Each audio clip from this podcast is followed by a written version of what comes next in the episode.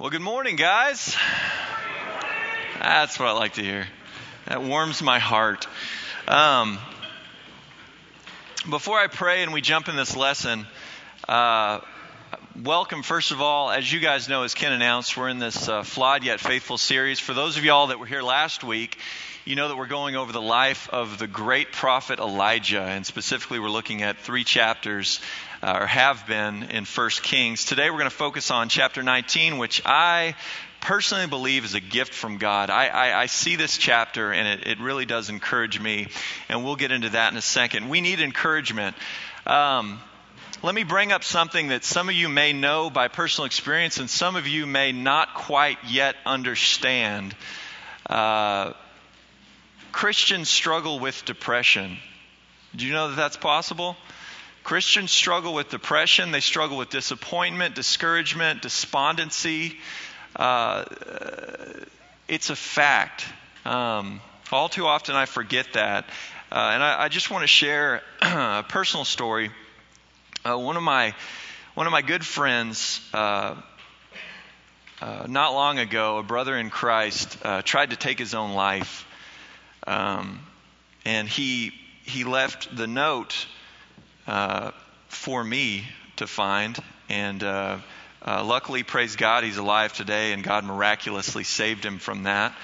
Um, but this note, I, I, I, can't get it out of my head. Uh, some of the language that he, he wrote in here. He said, for instance, nothing has changed from a year ago. Uh, I've never been able to take care of things. I'm sorry for the pain my death will cause. I'm sorry for the mess of my life to be cleaned up. I wish there was something more to say.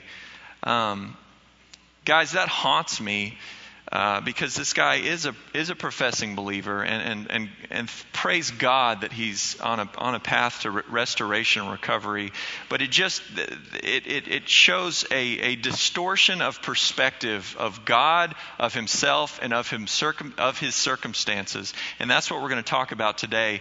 Uh, but first, let me open us up in prayer, and then we'll we'll jump in. Father God, uh, I thank you for this time. I thank you for how you've prepared my heart to deliver this message by teaching me these lessons from the life of Elijah. And uh, Lord, I pray that you would prepare the hearts of these men to receive this truth found in, in 1 Kings 19 as a gift from you, that it would be not only an encouragement to them, but it would uh, just, just saturate their, their hearts and their minds and, and would spill out into the lives of others that struggle with these problems. God, we lift up this time and we pray all this for your glory. In Jesus Christ's name, amen. Uh, well, guys, we're going to go over three things, and I'm going to tie it up with some application. We're going to talk a little bit of a recap on, on Elijah running after he falls from the, from the phenomenal epic uh, battle with the prophets on Mount Carmel. And we're going to look at his, his running away. Then I'm going to bring you through, and we're going to look at the process that God takes Elijah through to restore him personally in a couple different ways, and then we're going to look at how God recommissions him to the ministry field and continues to use him for the rest of his life in big ways and then we'll, we'll wrap it up with some, uh, some application. But before we go to our first discussion, let me just recap. And if you've got your Bibles, uh, you can follow along. It's in 1 Kings chapter 19. We're going to look at verses 1 through 4 right now. And for, for just four verses, these are powerful. These are uh, extremely impactful. Uh, they were for me. It, it wraps up really, at first, it shows us what were the circumstances in Israel at the time. That frames this, the, the, this context in which Elijah found himself in after Mount Carmel, after this phenomenal victory victory on Mount Carmel, this phenomenal display of God's glory and might, uh, at some point after that success, Elijah found himself, as y'all remember at the end of last week, he girded himself and the hand of the Lord was on him and he ran the entire distance to Jezreel, which is the town in which King Ahab and Queen Jezebel had their palace in, in uh, the northern kingdom of Israel. He was so excited to get there that he actually passed the chariot of King Ahab on the way and beat him that 17 mile run back. And, and, I can't help but to think that he raced there because he had some expectations for what he was going to find when he got there and, and how King Ahab was going to respond to God's display of his might and his glory and, and, what that would mean for Jezebel, that she would be discouraged, that she would become uh, defeated, that she would even maybe be uh, uh, executed or sent back to. Uh, the Phoenicians that she came from, north of Israel. So he gets there, and at some point, unfortunately, I believe his circumstances began to influence his expectations, and we do that too. Uh, he looked around, he thought, surely God's, God's brought the nation of Israel back to repentance, and we're going to clean this deal up. But when he got there, unfortunately, his expectations were unmet, and those created disappointment in his life. Uh, Ahab seemed relatively unaffected. Jezebel seemed unaffected. Um, Ahab talked about what Elijah did, how Elijah killed her prophets, how Elijah embarrassed her. Uh, he didn't say anything about Yahweh. He didn't focus on God. He was focused on, on, on Elijah. Jezebel was also focused on Elijah. She focused her hatred and her anger against Elijah. Uh, and really, Elijah, from that standpoint, saw no difference. There was no shift in the power uh, uh, of the royal family and, and, this paganism, this idolatry that they had brought into Israel. And uh, that disappointment opened the door to doubt and despair. Those are your blanks doubt and despair.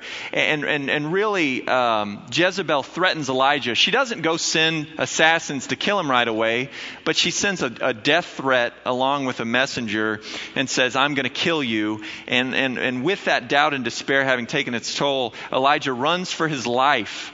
Uh, this flight from Jezreel is pretty astounding. He went 17 miles to see the reaction on Jezebel's face and, and ran with the hand of God on him. Then, in his own strength, he ran with his servant a hundred miles or so due south from Jezreel. He passed the southern border of Israel. He passed through the area of Jerusalem, Bethlehem. He, he even got to the southernmost town in the southern kingdom, which is Judah, the southernmost town, Beersheba, and there he left his servant. Um, why did he run? Well, the reason for running, uh, what we do know is that God did not lead him away from Israel. Okay, this was something that Elijah decided to do on his own effort. Uh, it, maybe it's because he feared. Maybe he he got this death threat from this powerful, evil, uh, pagan Gentile queen over Israel, and thought, "Man, she can make good on this. I'm gonna I'm gonna get out of here. I'm, I'm fearing for my life." And, and in fact, the uh, it actually the Hebrew reads, "He ran for his soul," literally his soul. Uh, or he could have just seen the circumstances and been disappointed and, and been discouraged. Either way, God didn't lead him out of Israel. And either way, there's no scriptural evidence that he prayed and this is, this is Elijah that spent so much time on his knees in prayer to God in the previous two chapters. He relied, he depended on God for direction, for, for strength, for all these different things. And we get no account. In four verses, he goes from being in Jezreel, excited to see the look on her face, to being in the southernmost city of the southern kingdom, leaving his servant there and going in the wilderness by himself. Uh, God did not lead him there, uh, nor did he ask for God's direction. Uh, what a huge contrast that is from, from last week. The route or, or route, I, I, know, I, really don't know how to pronounce that. Uh, the, the route, the path of escape, let's call it that. Uh, Beersheba, like I said, is 100 miles south, okay? Uh, uh, basically, if I ran to Temple, you know, or Waco or something, that's kind of what we're talking about here. He leaves his servant in Beersheba, essentially isolating himself. I know none of you guys do that, uh, but but he isolated himself and went a full day's journey into the wilderness. So not only, like I said, is he beyond the southern border of Israel, he's beyond the southern border of Judah at this point, the southern kingdom. So he's way out of his out of the zone that God called him to. The reality of this situation is that God is still with Elijah. No matter the fact that he isolated himself from people, no matter the fact that he's 100 miles south of where he's supposed to be, God is still with him. And I love this, uh, this quote from, from Psalm 139. And you guys y'all will know this when I when I get to it here, but Psalm 139 says, "Where can I go from your spirit or where can I flee from your presence? If I ascend to heaven, you are there. If I make my bed in Sheol, behold, you are there." If I take the wings of the dawn, if I dwell in the remotest part of the sea, even there your hand will lead me, and your right hand will lay hold of me. I, if I say, Surely the darkness will overwhelm me, and the light around me will be night, even the darkness is not dark to you, and the night is as bright as the day. Darkness and light are alike to you. Um, that's where we're at. God is still with him, and God still cares for him. God still seeks relationship with Elijah. He doesn't say, I'm done with you. You, you, you, you bolted. You know, like Paul said to John Mark when he bolted from the, the ministry scene, he said, I'm done. He's not going back out on the road with us. But God still cares about Elijah, and God is still sovereign. God still is the sovereign ruler of the world at this point. Nothing slipped past him. It's not like he was focused on Jezebel. So he's like, what? Where, where, where'd he go? He's 100 miles south outside of Beersheba. What happened? God has allowed and, and even preordained all these things to happen. But even so, even that's the reality, we find Elijah under a broom tree a day's journey south of Beersheba. A broom tree. It's, it's this scrappy uh, desert shrub tree that grows about 10 or 12 feet, provides meager shade. Uh, it's pathetic. It's a pathetic place. And, and this is where we find Elijah. Elijah feels frustrated He's lacking in perseverance. He, he says in his prayer, he says, It is enough. Basically, he says, I can't take this anymore. I'm done. He, he, he feels hopeless. Uh, his words are, Now, O Lord, take my life. I, am done with it. I, and I'm ready for it to be over. Um, and this isn't like the Apostle Paul in the New Testament where we hear that Apostle Paul saying, I'm ready for you to rapture me at any time, God. I'm ready to go, you know. Paul's not saying that he's not also ready to spend the rest of his life suffering for the cause of the gospel down on earth. This is more in the line of Job, Jonah, the prophet Jeremiah. It's like anyone with a J in, the, in, their, in their name at the beginning in the Old Testament at some point ask for God to take their life. Um, but I think I put the scripture references in there. Finally, Elijah feels unsuccessful. And this should resonate with us as men because we define so much of our lives based on success or what we perceive to be success. He says, For I am not better than my fathers. Basically, he says, I'm a complete failure as a prophet. I'm no better than these, these men that came before me to, to keep out this idolatrous uh, influence and this paganism from the, the nation of Israel he lacks a healthy perspective of himself and of God and of his circumstances. Uh, let me just put a note here. We should gauge our success by obedience to God's will. This is a little freebie, it's not in the application section, but gauge your success by how obedient you are to God's will. When God calls you to something, and you in faith step out and, and, and, do that thing by his strength, leaning on God in the yoke with Christ, that's success. Leave the results to God. In fact, he says we're to be soldiers in God's army, but the victory is the Lord's. We're to plant, we're to water, we're, we're to reap, but growth is the Lord's. The results belong to Him. He takes responsibility for those.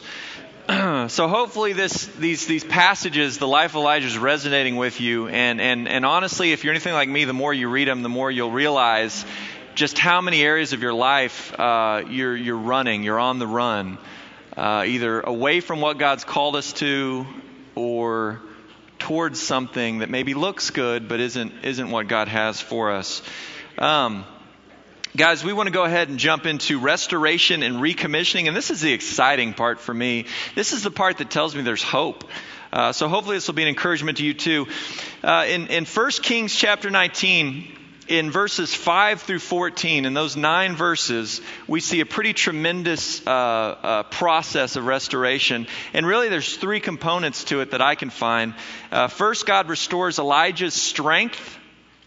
And, and this also applies to us, by the way. He, he, he restores his perspective on himself and on God and circumstances, and he restores his, his relationship with God. That's the big one, and we'll get to that in a second. But first, he restores strength. Uh, Elijah just got done running a hundred miles in his own strength, night and day, with his servant, and then left his servant in Beersheba and went a full day's journey into the wilderness. This is through a land that had been ravaged by three and a half years of drought and famine. Not much to eat. There's not a bunch of producing crops that he can just walk through and pick up. Uh, so I imagine at this point, under the broom tree, Elijah is tired, exhausted, not only physically, but emotionally, psychologically exhausted. He is tired. He's hungry. And so, what's the first thing God does? After this rant where he goes and says, uh, basically, I want to die, take my life, does God step in? Does he rebuke him? Does he give him a big lecture about how he should be? Uh, no, he knows that he's not in the right frame of mind. He knows his perspective jacks. So he, he lets him do a funny thing. He lets him go to sleep. Uh, it's almost like letting your child cry himself to sleep. Um, I love this quote from Chaplain Bill, who is the chaplain over at Dallas Theological Seminary, and, and DTS students need to they need to hear this. This is wisdom. Uh, he says sometimes the most spiritual thing you can do is to take a nap. Uh, and that, man, that I can't tell you how true that's been in my experience. Um, but, but another thing he provides, he, he, provides sleep three different times in these verses in just a short amount of time. But he also provides sustenance. God provides food and water. He, he, the basic necessities of life, God steps in and miraculously provides. He, he sends the angel of the Lord to twice wake up Elijah and say, Get up and eat and all of a sudden here's this miraculous uh, warm cakes of bread on hot coals and jars of water.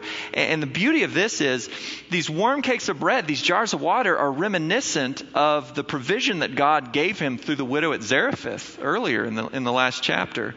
And, and, and that's, that's huge because it's a reminder that, hey, I got you.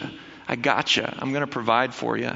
And uh, after these two rounds, we don't get any mention that Elijah is either surprised by this or appreciative. Uh, and, you know, our, our experience reflects that too. Sometimes we just take it for granted. Okay, God, you know, grumble, grumble, grumble. Uh, we'll take your provision. Also, God provides him shelter. Now, God didn't call him here, but by Elijah's own strength, his cover is a broom tree, which again provides meager cover. It's just a, it's just a desert shrub, essentially. And, and eventually, God is going to bring him from that broom tree to a cave, a, cave, a mountain refuge on the very mountain of God, uh, Horeb or Mount Sinai. Um, and we'll look at that in a second. Uh, so, so strength uh, provided through sleep, sustenance, and shelter. Now, he also restores Elijah's perspective. And, and, you guys know this. Sometimes you need to eat a meal, you know, low blood sugar, and maybe take a nap before you can really be addressed in, in terms of your perspective on things. And I know that's true for me. Uh, basically, God takes him on a journey. Now, the astonishing thing about this journey from the broom tree, uh, 180, 200 miles south to Mount Horeb or Mount Sinai uh, is that, first of all, he goes in the strength of that second meal that God provides him for 40 days and 40 nights. Does that, does that ring a bell with anyone? 40 days and 40 nights without food or water? That he goes and, and God sustains him miraculously. Here's the curious thing, and I didn't pick this up the first four million times I read this verse, but then on the four millionth and one, I realized that that that journey should have only taken about seven or eight days. With just normal single person walking that distance you know this the 40 days and 40 nights is peculiar because it either means one god led him at a very very slow pace basically about four and a half miles a day uh, a snail's crawl. Uh, most people can walk 20 to 30 miles a day if they're if they're focused on it. But also uh, uh, it could mean that he was wandering in the in the wilderness. Now, the astonishing thing about that is this is the same wilderness that seven centuries earlier the people of Israel wandered around in for 40 years, being miraculously provided for by God's manna from heaven and and miraculously provided uh, water from a flint rock. Uh, so, so this smacks of, of some other instances in Scripture. But uh, uh, some other examples, as you know, Moses spent 40 days and 40 nights without food or water on the mountain with God in Exodus. Jesus Christ himself spent 40 days and 40 nights without water when tempted by Satan in the wilderness. Um, when he does get to Mount Horeb, uh, God lets him sleep again, and then he asks him this peculiar question, and it's kind of like jump back to Genesis where Adam and Eve have sinned, and God says, Where are you, Adam? okay, he knows where he is. He's in a bush hiding because he realized his nakedness, okay? He realized that he had sinned and lost his glory. And, um, and so God asks this question to Elijah, and it's for Elijah, it's not for God. He says, What are you doing here, Elijah? Does God ever just throw one of those across your bow? Kind of like, why don't you just sit and just take an assessment? What are you doing here? Uh, first of all, God had not called him out of Israel, okay? That was by his own effort.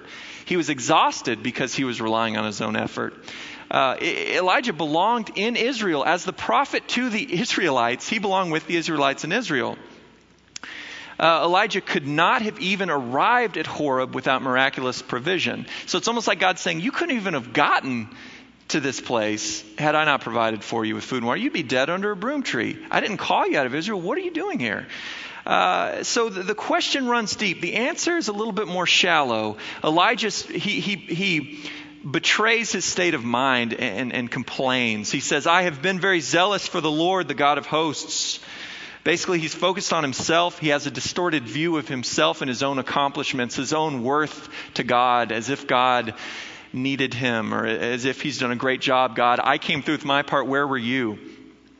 He also says, For the sons of Israel, those dastardly fellows have forsaken your covenant, torn down your altars, and killed your prophets with the sword. Now that's interesting because he forgets a couple details. Uh, first of all, he forgets the execution of 850 pagan prophets at, at, at the brook after Mount Carmel with he and the people putting them to death. He forgets to mention the awesome display on Mount Carmel of God bringing fire down from heaven and consuming the sacrifice, bringing water down from heaven and returning rain to the land. He forgets these things, or he, for, he decides to leave them out because he's got a skewed perspective. Instead of becoming the advocate for the people of Israel, he becomes their accuser. Um, and then you hear him say, And I alone am left, and they seek my life to take it away. Poor God, all you've got left is me. That's it. And they want to kill me. It's useless, it's a fruitless effort. He forgets Obadiah, who's in charge of Ahab's palace, who hid a hundred prophets of Yahweh in a cave for three and a half years and fed them and gave them water. He, he, and he knew, he knew this from, from chapter 18, verse 13. He forgets about God's past provision and protection at Kerith, at the, at the, at the brook, at the ravine, at Zarephath with the widow, and on Mount Carmel. He, he doesn't mention any of it. Um, finally, God restores our relationship, and, and this is big. Uh, God reveals his awesome power to Elijah. He doesn't answer Elijah with a, with a, a three point sermon. He says, Behold, stand outside this cave, the Lord is passing by. And then all of a sudden, he sends this wrenching wind and this, and this uh, uh, earth shaking earthquake and this firestorm through the mountain. These, these awesome, terrible things. But it says something curious. The Lord was not in those things. Uh, it's not a lecture, it's a demonstration of God's power, his, his, his might. Uh, whereas Elijah should have already known this. Um, God reveals himself, however, in a gentle whisper that comes after those things. And it, it, in Hebrew, it can be described as a brief sound of silence or a, a gentle blowing wind, a gentle whisper. God can reveal himself in spectacular ways. He can also reveal himself and does reveal himself in subtle ways. In fact, the spectacular and the miraculous is oftentimes the exception, even in Scripture. Does that strike you as odd? That God doesn't always show up with firestorms and earthquakes and things, and sometimes He operates outside your realm of understanding and your perspective. And He reminds Elijah of that fact. He reminds Elijah that He's always working, and sometimes He's working in the silence and the aftermath uh, imperceptibly to, to Elijah. Um, Elijah experiences the presence of God. When he hears this, this brief sound of silence, this gentle whisper, he wraps his face in his, in his cloak out of respect for God and his glory, and he stands in the entrance of the cave. And just like Moses over 700 years earlier, he experiences God's presence. He, he, he he relishes this experience with, with who God is in God's very presence. Uh, he went out and stood in the entrance of the cave. He responds to God. God shows up and says, I'm coming. And, and he responds by going out and, and, basically just being steeped in the, in the presence and awesome uh, uh, presence of God, his, his Lord, the Lord of hosts. So, guys, this whole restoration process hinges on who God is, not who Elijah is. He doesn't reach some deep inner place of peace that he finds in himself and realizes that he's important and that, you know, he's at peace with himself and his circumstances. It hinges on God's self revelation. And that's true in our lives too. After this, God recommissions the prophet. And this, we're going to look at this in, in part three the curious part is, and, and I, I'm so, I, I want to make this into a formula, but God recommissions him even while Elijah still lacks a proper perspective. Does that strike you as odd? Uh, he, he asks him the same question after this experience. And, and guess what? Elijah answers verbatim the same answer. His perspective's still skewed, his attitude is still the same. Um, he still is, is distorted in his thinking, but guess what? God sends him back anyway. And, and isn't that a great encouragement to us? That, that we don't have to get it perfect, that we don't have to, it's not about what we do or who we are. God will use us and He'll send us back into ministry uh, when He's prepared to do so. It's not according to who we are or what we do, it's, it's based on who He is and, and what He's already done. Um, and maybe the actual circumstances hadn't changed much. You know, maybe maybe uh, uh, Jezebel still wanted to kill him. But God said, That's okay, I got this covered. And he sends him back in anyway. God, in doing so, reveals his plan. He says, I want you to anoint three guys, okay? I want you to anoint Hazael, king over Aram of the Aramaeans up in the northeast of Israel. They're enemies of Israel, and they're going to put the idolatrous uh, nation, the people of Israel who are idolatrous, he, they're going to put them to the sword, put them to death. Then I want you to anoint Jehu, king over Israel. He's going to sweep in after Ahab and his son, and he's going to put to death Ahab, King Ahab, and Queen Jezebel, and their entire family, and all their descendants. He's going to wipe out with the sword. And then I want you to anoint Elisha as prophet in your place. He's going to replace you, Elijah, at some point when I, when I so choose. And in doing this, God's reminding the prophet, but he's, while he's reinstating the prophet, he's reminding him. He's reminding him that guess what? You're not alone. I don't care what your answer was. I don't care that you say you're alone and everyone's out to get you. You're not alone. First of all, you're going to have a new assistant. He's going to be the best assistant you ever had. It's a lot like Ken and I's relationship. Um, but Elisha is going to have double your spirit, and he's going to be incredible, and he's going to do a great job. Not only that, but I myself, unbeknownst to you, have saved 7,000 other true worshipers of Yahweh in the nation, in the kingdom of Israel, and you don't even know it. You don't even have a clue. You're not alone. There's 7,000 others, not just the 100 prophets that I told you about, 7,000 that haven't bowed their knee to Baal or Asherah. And, and finally, he's saying, uh, not finally, but he says, You're not going to be the one to finish the job. How often do we get a job that God calls us to, and we think that we're going to plant the seed, water the seed, raise up the crop, and, and reap the crop all in one fell swoop in our lifetime, in our experience? We're, we're doers, we're checklist people. We want to check it off our list. He wants to check off re- calling the nation of Israel to repentance and, and true worship of Yahweh.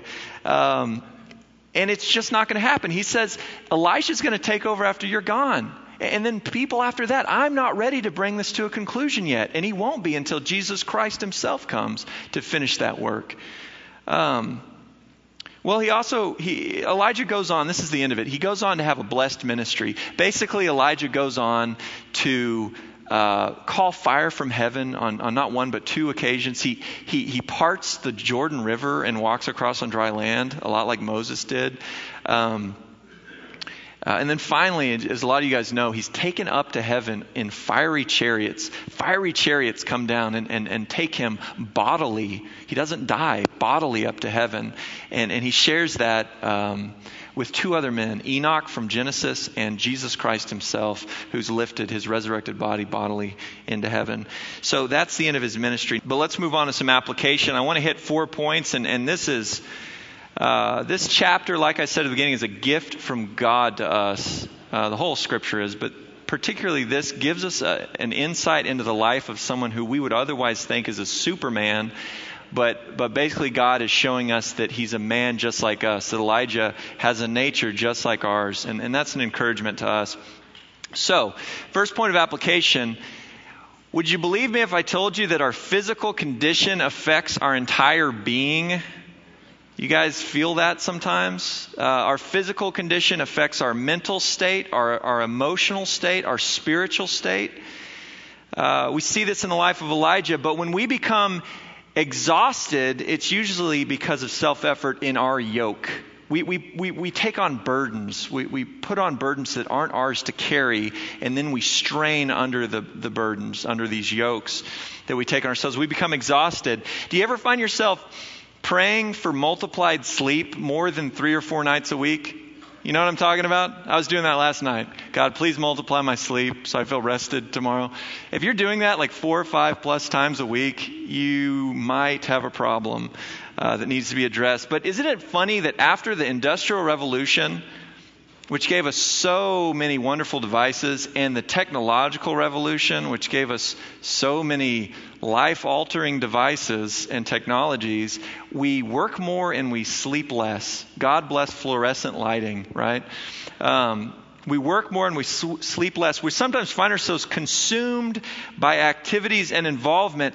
And you know what? This, this affects us, it affects our families. Guys, has your busy work schedule ever impacted your family or your marriage?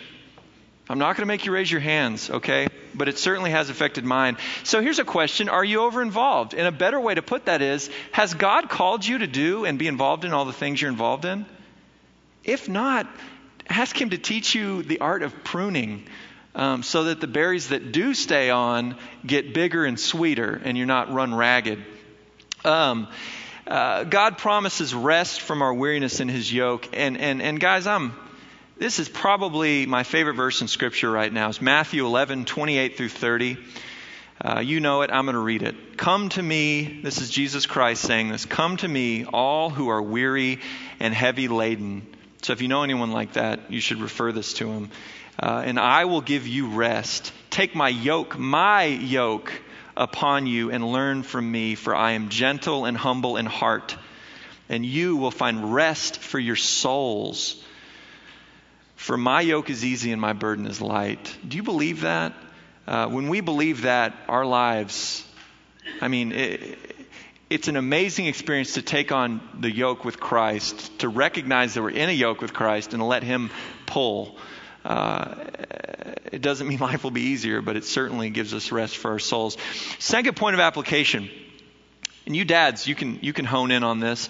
Our Heavenly Father allows His children to fail. Uh, it's true. Uh, sometimes we want the shortest road. The shortest road is not always the best because we end up missing very valuable, important lessons along the way. When the Israelites were cruising around wilderness for 40 years, they were learning a lesson of walking by faith, not by sight.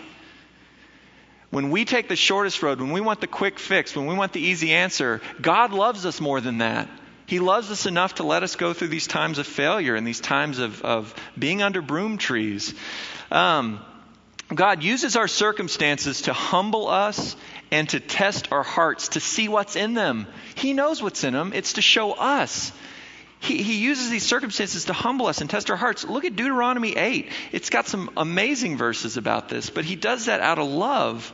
Uh, in our pride, we forget God. But in our humility, we remember God and we learn from him. That's when we learn from Christ in the yoke, when we're because he is gentle and humble of heart. Uh, God's discipline, and get this, God's discipline confirms our adoption as sons of our heavenly Father. And there's multiple scripture verses to back that up. But when he disciplines you, it's not punishment. In Christ, you're not punished. You're disciplined because he wants what's best for us. And he knows what that is. Guys, third application our lives are not immune to the problem of depression. Uh, even in the church, even with believers. And this was true for my friend I brought up at the beginning. But we struggle with depression. We struggle with, with, with uh, disappointment, with, with desperation uh, despondency. There's a lot of D words out there that we struggle with, but, uh, but we do. And, and it's because we're misled by lies about ourselves, about our circumstances. Have you ever heard any of these lies? I must be perfect. It is easier to avoid problems than to face them. You are only as good as what you do. How often do you get that rubbed in your face as a man in this world? You are only worthwhile if you're successful. And I want to say, by whose standard? Whose standard of success? Life should be easy. Life should be fair. Guess what? It's not. Uh, all my problems are caused by sins or failures. You turn into Job's three buddies, and all your problems are a result of your sin and failure. Uh, second subpoint here is, and this is huge don't suffer in isolation. I know we're guys and we like to put up our 10 foot security fences in our backyard so no one can watch us throw the frisbee to the dog and we pull our, our blinds down and, and we don't want anyone to peek into our lives because it shows weakness and, and it's, it's not something we just like to throw out there at dinner parties. But guys, don't suffer in isolation. That's what Elijah did and, and, and it, it harmed him. It was harmful to him. Relationships are extremely important and especially relationships in the church with brothers in Christ. Uh, God uses us to minister to one another. And in the New Testament, you've got all these one another verses. Love one another, encourage one another. Guess what? That happens in the context of relationships. If the only relationships you have with men in Christ is here on Wednesday morning for an hour, you don't pray about that. You need relationships. Not only that, but we need honesty and transparency in our relationships. We need to be open and transparent with each other because then it becomes a blessing for others. Every time I've ever shared struggles or weaknesses that I've been dealing with, it's always God's shown me how it's blessed other people to watch me go through that and to, to share with them what God's teaching me. Elijah's story should be an encouragement to us, okay? Our testimonies should be an encouragement to each other. Are you sharing your testimonies? Are you sharing what God's teaching you? Or are you pulling the blinds down, putting up the security fence, coming to church on Sunday, straightening your tie, and acting perfect? Are you putting on the mask that Ken talked about back at the beginning of this series? Hey, how are you doing? I'm fine. I'm fine. I'm fine. Hey, how are you doing? I'm fine. I'm fine. Fine. Fine as fine can be. Um, that's, I find myself saying that. It's not the case. It's just, I know that you don't want to spend the next two hours gulping down lattes and talking about my problems. Um, but anyway, guys, I say that jokingly. We need to be uh, uh, encouragement to one another. And finally, and I'll, I'll end it with this our relationship with God is the only path to restoration and renewal. If you're seeking it anywhere else, and, and anywhere else, if, if you're seeking it, uh, you know, restoration renewal uh, from a, a cold schooner of beer on the patio of, of Railhead after a long day of work, and that's what you go to to find restoration renewal. I'm not saying that's wrong. I'm just saying if you're making that an idol for restoration renewal, for, for refreshment, and you're not going to God Himself in your relationship, you're missing out. It, it, it's, it's, it's, it's empty. Um, we acknowledge our faith in a restored, the ultimate restored relationship that we have in Christ. Uh, we find hope in Jesus Christ. Our hope is in God's promises fulfilled in Christ. Uh, we experience the finally the love of God in Jesus Christ. Man, you're, you're depressed, you're discouraged. Go to your relationship with God. Watch as he reveals himself to you, his power, but also his subtle ways, his gentle processes of restoration. That comes from knowing him and seeking him out in worship in reading his word and in, in speaking with him in prayer. Guys, I want you to write something down next to this for faith, hope, and love. There's a couple places these show up, but write down Hebrews chapter 10, 19 through 25, and just take a bite out of that sometime this week. Hebrews chapter 10, 19 through 25. And uh, let me read a quote, and then I'll close this in prayer. I like this quote and it gets back to God. It says, before y'all start snapping the binders, I'll get this in. Uh, this reminds us that other than being godly people of faith who are available to be used by God, other than that, it is never really who or what we are that counts. What really matters is who and what God is. Knowing who God is should strengthen our faith in Him so that it affects what we are, what we say, and what we do it's not about us, who we are, what we've done, what we're going to do. It's about who God is. And when we remember that, we are restored, we're renewed, we're reconciled to Him and to others. well, that's it. Let me close this in prayer and I'll let you guys get out of here. Father God, I thank you for this time. Um, Lord God, I praise you for who you are, and these men do too. Uh, and yet we, we can spend the rest of eternity finding out more about who you are, and we will in Christ.